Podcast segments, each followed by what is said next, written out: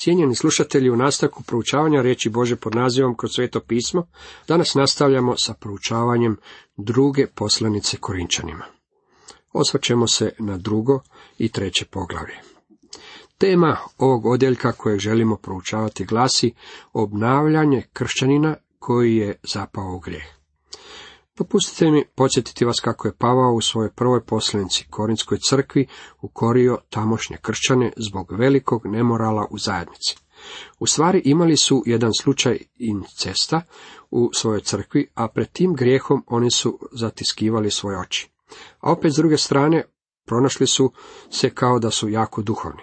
Takva vrsta krajnje nemoralnosti bila je šokantna čak i neznabošcima onog vremena. A ti su je kršćani svejedno ignorirali. Pavao im je pisao da isprave to pitanje. On ih je upozorio da to riješe pod prijetnjom kazne. Rekao im je, iskorijenite opakoga iz svoje sredine. Prva Korinčanima 5.13. Crkva je poslušala Pavla savjet. Oni su isključili tog čovjeka. Ovdje u drugom poslanici Korinčanima u drugom poglavlju, petom i šestom redku dalje čitamo. Ako me tko ražalostio, nije ražalostio mene, nego u neku ruku da ne pretjeram sve vas. Dosta je takvu ona kazna od većine. Oni su poslušali Pavla, isključili su tog čovjeka što je bio ispravan postupak. Nakon toga taj čovjek priznao svoj grijeh i bio je u velike presvjedočen. Što su morali učiniti, nakon toga trebali su mu oprostiti. Pa ga vi radije pomilujte i utješite da ga pretjerana žalost ne srva. Zato vas molim, iskažite mu ljubav. Biće srvan, ali ne samo zbog svoga greha, već zbog toga što ga vi i ne želite primiti. Zato ga sada primite u svoje naručje i pridružite ga svome skupu. Galačanima je Pavao napisao, braćo, ako se tko i zatekne u kakvu prijestupu, vi duhovni, takva ispravljajte u duhu blagosti, a pazi na samoga sebe, da i ti ne podlegneš napasti. Galačanima 6.1 Da zato vam i pisah da vidim jeste li prokušani, jeste li u svemu poslušni. Komu dakle vi što oprostite, tomu i ja, jer i ja, ako kome što oprostih, oprostih poradi vas pred Kristom. Danas ne nadmudri Sotona, da znamo njegove namjere. Vidite, Sotona nas pokušava protjerati na ovaj ili onaj način. Ponekad nas Sotona natjera da zatisnemo svoje oči pred krajnjim nemoralom. Ima mnogo slučajeva toga u mnogim današnjim crkvama. Ja poznajem jednog propovjednika koji je imao nevolja sa ženama u tri različite crkve. Svaka crkva u kojoj je došao služiti znala je za njegovu prošlost, ali su ga svejedno primili kao svog pastora. Zatvarajući svoje oči pred njegovim nemoralom, oni su kočili širenje Kristovog kraljevstva. Pretpostavimo da se čovjek pokajao i stvarno odvratio od svoga grijeha, što nažalost nije učinio, tada su mu oni trebali oprostiti. Nažalost, mnoga naša braća, debele šije, ne žele nikome oprostiti ništa. To može biti sotonino djelo kao i zatiskivanje očiju pred nemoralom. Sotona iskorištava mnoge kršćane zbog toga što oni ne žele opraštati. Postoje dvije stvari koje ne čujemo vrlo često, čak niti u našim konzervativnim crkvama. Ne čujemo da ljudi priznaju svoje grijehe i traže oproštenje. Jednako tako ne čujemo da ljudi opraštaju onima koji priznaju svoje grijehe. U mnogim našim crkvama postoji duh nepraštanja. Moramo zapamtiti da smo svi sposobni počiniti svaki grijeh. Što god učinio onaj drugi čovjek, i mi smo to kadri učiniti. Kad se takav čovjek pokaje za svoje grehe, treba ga primiti i obnoviti u zajedništvo u duhu blagosti. Treba ga primiti u zajedništvo crkve. To je dio službe, to je uistinu veličanstvena služba, zar ne? Kada dođoh u Troadu poradi evanđelja Kristova, premda mi se otvoriše vrata u gospodinu. Pavao je došao u Troadu i ondje našao otvorena vrata. Božja je volja bila da on ostane ondje i propovjeda evanđelje, a ne da ide u Korint. Pavao nije bio prevrtljiv, bio je vjeran, bio je vjeran prilikama koje mu Bog davao.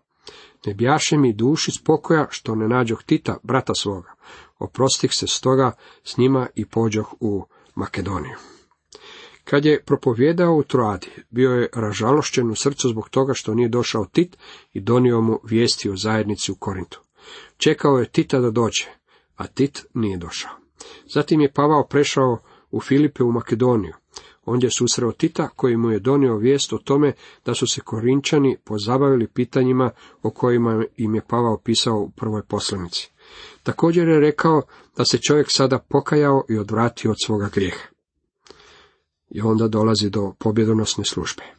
Došli smo do dijela kojeg su neki naslovili snaga službe. To je dio veličine službe. I ja se radujem što danas mogu propovijedati ovo evanđelje i takvu Božju riječ kakvu imamo. Mi se ovdje bavimo s velikom i veličanstvenom slikom. Ali hvala Bogu koji nas u Kristu uvijek proslavlja te širi po nama na svakome mjestu miris svoga spoznanja. Ovom dramatskom slikom Pavao nam govori kako je propovjedanje evanđelja nalik prolasku kroz triumfalna vrata. Pozadina ove slike su rimska triumfalna vrata. Neki bi rimski general otišao na daleko područje u Europu u kojoj su živjeli moji preci ili u Afriku gdje su stalno pobjeđivali za Rim jer je Rim bio pobjednik u većini svojih pohoda. Osvajač bi se tada vratio u Rim i onda bi pobjedonosno ušao u grad. Govorilo se da je taj triumfalni ulazak ponekad započinjao rano ujutro i trajao do duboko u noć. Rimski osvajač bi ponekad sa sobom dovodio razne životinje i drugu vrstu plijena kojeg je osvojio. Na početku te procesije išli su ljudi koji će biti oslobođeni. Oni su bili uhićeni, međutim bit će oslobođeni i postaće rimski građani. Na začelju povorke išle su zatočenici koji su čekali pogubljenje. U tim triumfalnim ulascima uvijek se prinosio miomirisni kad. On bi prinosili kad svojim bogovima kojima su zahvaljivali za pobjedu. Cijelo vrijeme prolaska povorka bi bila u oblaku kada. Ponekad je kad bio tako gust da je zaklanjao povorku koja je prolazila pred očima nazočnog mnoštva. Imajući tu sliku kao pozadinu, Pavao je rekao, hvala Bogu koji nas u Kristu uvijek proslavlja.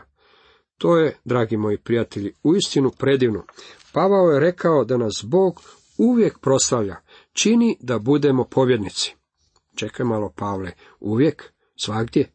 Znamo da si ti doživio predivni uspjeh u Efezu. Međutim, nije ti išlo baš najbolje u Ateni. Misliš li da si izborio pobjedu u oba grada? Da, odgovara nam Pavao. Bog nas uvijek u Kristu proslavlja. Te širi po nama na svakome mjestu miris svoga spoznanja. Imaš li svoju pobjedu i kad se nitko ne obrati Kristu? O da, odgovara Pavao. Da, Kristov smo mio miris Bogu i među onima koji se spasavaju i među onima koji propadaju. U tom triumfalnom ulasku bili su oni koji će biti oslobođeni, a također i oni koji će biti kasnije pogubljeni. Međutim, svi oni našli su se u triumfalnom ulasku u grad. Ovima miris i smrti za smrt, onima miris i života za život. A tko je zato podoban? Pavao je bio shrvan ovime. Tko je zato podoban? Dragi prijatelji, najveća povlastica na svijetu je ljudima prenositi Božu riječ. Nema ničega što bi bilo slično tome. Ja se nikada ne bih kandidirao za predsjednika Sjedinjenih američkih država. Teško je shvatiti kako netko želi biti predsjednik u ovim vremenima mnogih neriješenih problema. Međutim, u istinu je slavni posao ljudima prenositi Božu riječ. Znate li zašto? Zato što on uvijek čini da izborimo pobjedu. Dok sam bio pastor, rijetko je prošla nedjelja kad se nitko ne bi obratio Kristu, a mnogo puta za Krista se odlučilo mnogo ljudi. Kad se propovijeda evanđelje i mnoštvo ljudi prihvaća Krista, to je uistinu predivno. U tome možemo lako vidjeti pobjedu. Mi smo miris života onima koji se spašavaju. No, pričekajte malo, što je s mnoštvom ljudi koji odbijaju Krista? Njima mi smo miris smrti. Ja sam nakon propovjedi običavao govoriti svojoj zajednici. Ako iziđete odavde nakon što ste odbacili Krista, onda sam vam ja vjerojatno najgori neprijatelj kojeg ste ikada imali, jer sada ne možete doći u Božu prisutnost i reći mu da nikada niste čuli evanđelje. Međutim, sada ste u triumfalnom ulasku. Nećete biti oslobođeni, bit ćete suđeni. Bez obzira koja bila vaša sudbina, nalazite se u velikom triumfalnom ulasku gospodina Isa Krista, jer će on pobjediti, dragi prijatelji. Svako koljeno treba se pokloniti pred njim i svaki će jezik priznati na slavu Boga Oca da je Isus gospodin. Jednog dana treba ćete se pokloniti njemu, bez obzira na to je li on vaš spastelj ili vaš sudac. Nije niti čudo što je Pavao rekao, tko je zato podoban. A ovima miris i smrti za smrt, onima miris i života za život. Danas se taj miris uzdiže, Boža riječ širi se po svijetu. Mi smo miris života i miris smrti. U istinu, mi nismo kao mnogi koji trguju riječju Božjom, nego iskreno kao od Boga pred Bogom u Kristu govorimo. To je cjelokupni plan kršćanske službe. Mi ne smijemo trgovati Božjom riječi ili je izvrtati, već je moramo iznositi iskreno, kao što nam sveti duh iznosi njenu istinu. U nastavku treće poglavlje ima za temu Božji poticaj utjeha u slavnoj Kristovoj službi. Pavao je govorio o pobjedi službe. Sada se bavi vjerodajnicama službe. U ovom će poglavlju doći do vrha. Počinjemo li opet sami sebe preporučivati ili trebamo li kao neki preporučna pisma na vas ili od vas? Pavao pita, je li mi potrebno pismo preporuke mog poslodavca? Trebam li takvo pismo od Boga u kojem svjedoči da sam ja njegov propovjednik? Pavao odgovara, ne, ja to ne trebam imati iz ovog razloga. Vi ste pismo naše, upisano u srcima vašim, znaju ga i čitaju svi ljudi. Vi ste očito pismo Kristovo, kojemu mi poslužismo, napisano ne crnilom, nego duhom Boga živoga, ne na pločama kamenim, nego na pločama od mesa u srcima. Dokaz učinkovitosti bilo koje službe je činjenica imate li ili ne preporuke od Boga. On ne izdaje pisma preporuke. Dokaz su poslanice napisane na srcima. Primam mnogo pisama od ljudi koji su se obratili Kristu zbog službe preko radija. Prije nekoliko godina posjetila me predivna obitelj. Ako se nitko nije obratio Kristu kroz moju službu preko radija, ja bih je još uvijek smatrao važnom. Ti su ljudi slušali radio program tri mjeseca prije nego što su se odlučili za Krista. A onda su svi članovi obitelji prihvatili Krista. Oni su neke od poslanica koje ja imam u tome gradu. Ja takve poslanice imam u mnogim zemljama svijeta. Oni su moja pisma, preporuke. Pavao je rekao vjernicima u Korintu, vi ste pismo naše, upisano u srcima vašim. Znaju ga i čitaju svi ljudi. Takvo pouzdanje imamo po Kristu Boga. To mi daje pouzdanje. Ja znam da je Biblija Boža riječ. Kad sam studirao teologiju, vjerovao sam da je to Boža riječ. Mislim da intelektualno mogu biti siguran da je to Boža riječ. Međutim, danas mi više nije potreban intelektualan dokaz. Nadrastao sam to. Meni je stvar vrlo jednostavna. Dokaz Božja riječ je ono što ona čini. Ljudi govore kako je dokaz da je kolač dobar u tome što ga ljudi jedu. Bog je to rekao na ovaj način. Kušajte i vidite kako dobar je Jahve. Psalam 34.9. To je njegov izazov vama. Ne kao da smo sami sobom, kao od sebe, sposobni što pomisliti, nego naša je sposobnost od Boga. Siguran sam da ste već osjetili slabost apostola Pavla u drugoj poslanici Korinčanima. Međutim, Pavao je mogao reći, jer kad sam slab, onda sam jak. Bog ne traži neko veliko nešto ili nekog velikog netko. Da je želio to, onda ne bi upotrebio mene ili vas. Bog odabire ono što je slabo u očima svijeta, što je maleno i beznačajno kako bi postigao svoje ciljeve. Naša dostatnost potiče od Boga. U nastavku kontrast između starog i novog saveza. On nas osposobi za poslužitelje novoga saveza, ne slova, nego duha, jer slovo ubija, a duh oživljuje. Mi smo službenici novoga saveza. Vidjet ćemo kontrast između starog saveza i novog saveza. Taj kontrast izražen je ovdje na nekoliko različitih načina.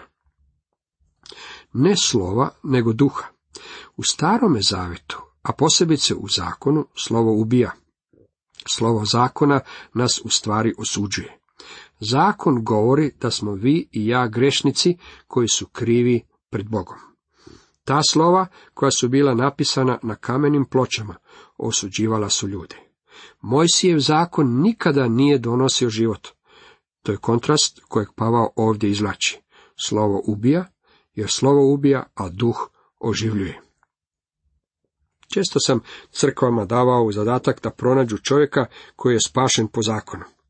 Jeste li znali da čak i Mojsije, koji je ljudima dao zakon, nije mogao biti spašen po zakonu? Znate li zašto ne? Jer je bio ubojica. I David je prekršio zakon, iako je bio čovjek po Božem srcu. Dragi prijatelji, ne možete biti spašeni držanjem zakona. Zakon vas ubija, zakon vas osuđuje. Pa ako je smrtonosna služba, slovima uklecana u kamenju, bila tako slavna da sinovi Izraelovi nisu mogli pogledati u lice Mojsijevo zbog prolazne slave lica njegova. Stari zavjet ili zakon služio je smrti. Kad nam se govori da je bio isklesan u kamenju, onda znamo da Pavao govori o deset zapovjedi. Ta je služba bila tako slavna. To je Božja volja i dobra je i jako me osuđuje. Nema ničeg lošeg u zakonu. Problem je u meni. Zakon mi pokazuje da sam grešnik. Da sinovi Izraelovi nisu mogli pogledati u lice Mojsijevo zbog prolazne slave, slave lica njegova. Slava s Mojsijeva lica polako je nestajala. Koliko li će slavnija biti služba duha? Ako je stari zavjet bio slavan, koliko će slavniji biti novi zavjet? Jer ako je služba osude bila slavna, mnogo je slavnija služba pravednosti. Služba pravednosti je pravednost koju imamo u Kristu Isusu. Izbilja, nije ni bilo proslavljeno ono što je u toj mjeri proslavljeno, ako se usporedi s uzvišenijom slavom. Jer ako je ono prolazno bilo slavno, mnogo je slavnije ovo što ostaje. Ono prolazno je zakon. Zapazite da je prolazan. Koliko je samo slavnije ono što ostaje? Novi savez. Pavao iznosi kontrast između donošenja zakona i dana milosti u kojima živimo.